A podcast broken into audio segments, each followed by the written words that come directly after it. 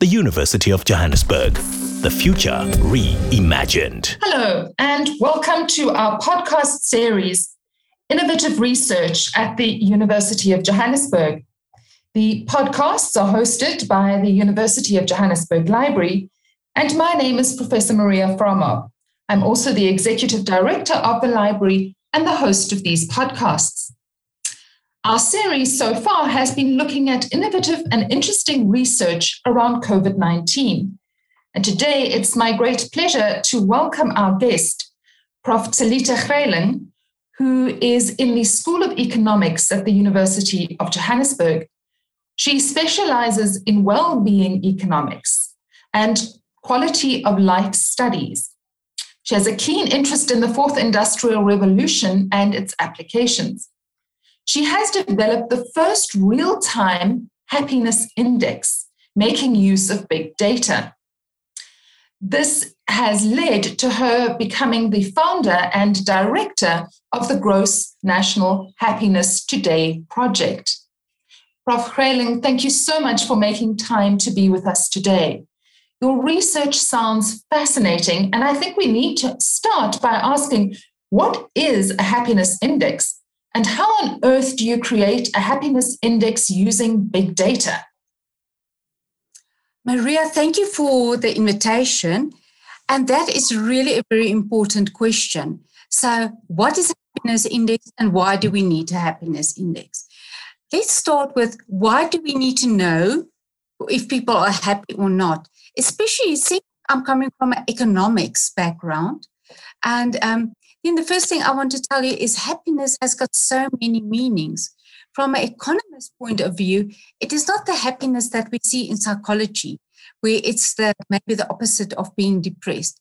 In this case, it's more about well-being. So the happiness, the context is well-being or wealth. Now, in the past, you would have measured the success or the prosperity of an economy based on income or the growth in GDP. But lately, there has been a whole movement to say, but money is not everything. There's much more to life. And that is then where the well being comes in. And the well being is a multidimensional concept, which then also includes health, education, and social relationships. But the point is, how do you measure this? It's quite a difficult if there's so many dimensions.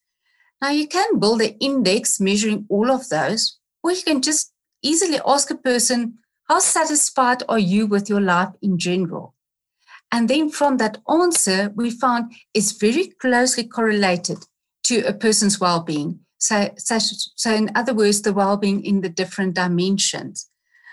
So, this is the route we're following. We call it a happiness index, but actually, one should call it a well being index. And we're actually looking more at the mood and the sentiment of people, judging them how happy or how well they are. Um, and that is where we created the happiness index. The problem with measuring something like life satisfaction is normally you would use a survey.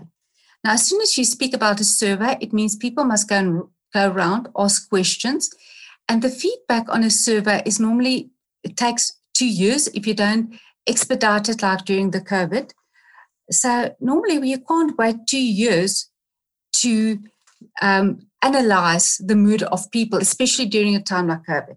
So, what we did is we moved to big data, and big data is available real time, the whole time.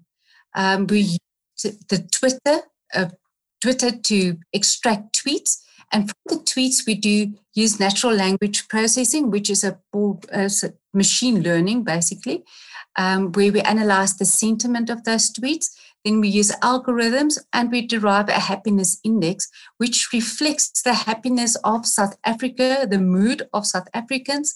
And nowadays, we also measure it in 10 other countries at real time. So, in other words, you are tracking people's tweets. Um, how do you get hold of these tweets and that sort of data? We extract it real time. So, we've got a contract with Twitter and we extract every tweet made in South Africa at real time. As people tweet, we extract it. So we've got enormous systems in place, um, costing us a lot of money. and uh, imagine your tweets. yes, um, seeing that we are doing it for 10 countries, most of them European countries, because they couldn't do it. So they actually came to South Africa and said, Can you please help us with this? We need real time data. And we're running very big systems to be able to give the real time happiness in, as I said, 10 countries at this stage. So that sounds fascinating. Um, I'd like to know a little bit more about the mood in South Africa around COVID. Could you tell us what people are saying and feeling? Well, our main studies, and we did quite a few papers, many of them published already, was related to COVID and then the mood, the emotions, the well being of people around COVID. So during COVID, um, the different studies that we did, some of them concentrated on South Africa. Uh, then we had a study on New Zealand. Then we had a comparison between South Africa, Australia, and New Zealand. And what we found during all of those studies is with the lockdown, COVID already introduced quite a negative impact on emotions and happiness.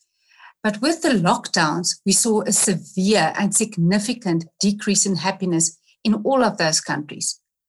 So, this is something globally that happened with the lockdown, with the regula- regulations that were imposed on people's freedom of mobility and depriving them of many other things, we definitely saw a negative effect on happiness. That's very interesting and links to some interesting studies that I've been looking at over the last couple of weeks uh, that have been looking at young people, especially people in tertiary education, and their sense of isolation, um, depression, and unhappiness during lockdown. And um, it sort of resonates with what you've been saying. Um, could you tell us what are some of the key things that people have been struggling with during lockdown? Well, I can only relate to our studies. The study in, that we did in South Africa, we introduced the measures that were introduced by lockdown. For example, lack of mobility, um, the fact that you had to work from home, the fact that you couldn't buy alcohol or tobacco, um, and children could not go to school.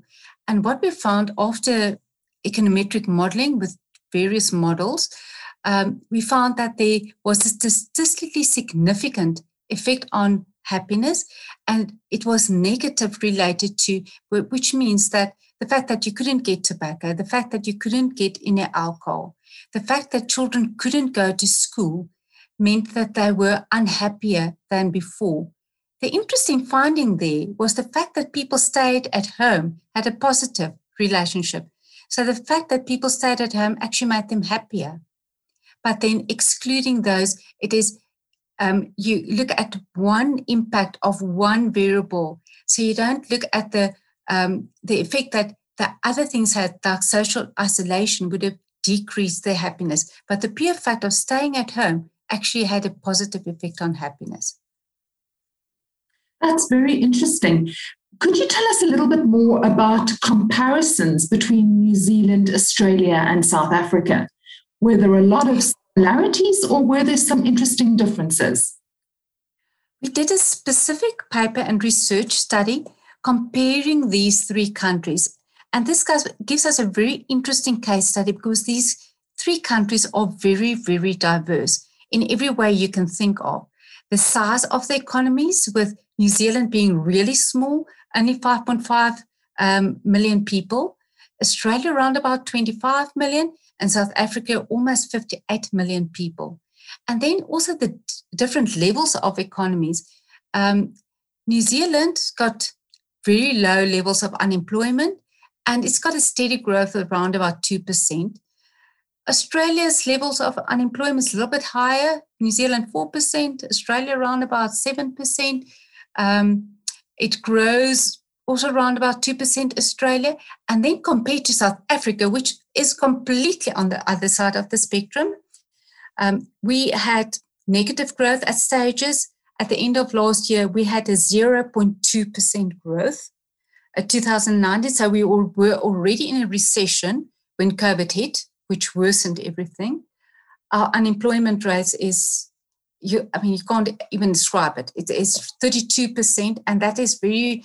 Um, that's being positive. It's, yeah, it's, it's actually much more if we think of people that did get despondent, stopped looking for jobs. So you can compare these economies, and not just that, it's also about the strictness of the regulations that were imposed during lockdown.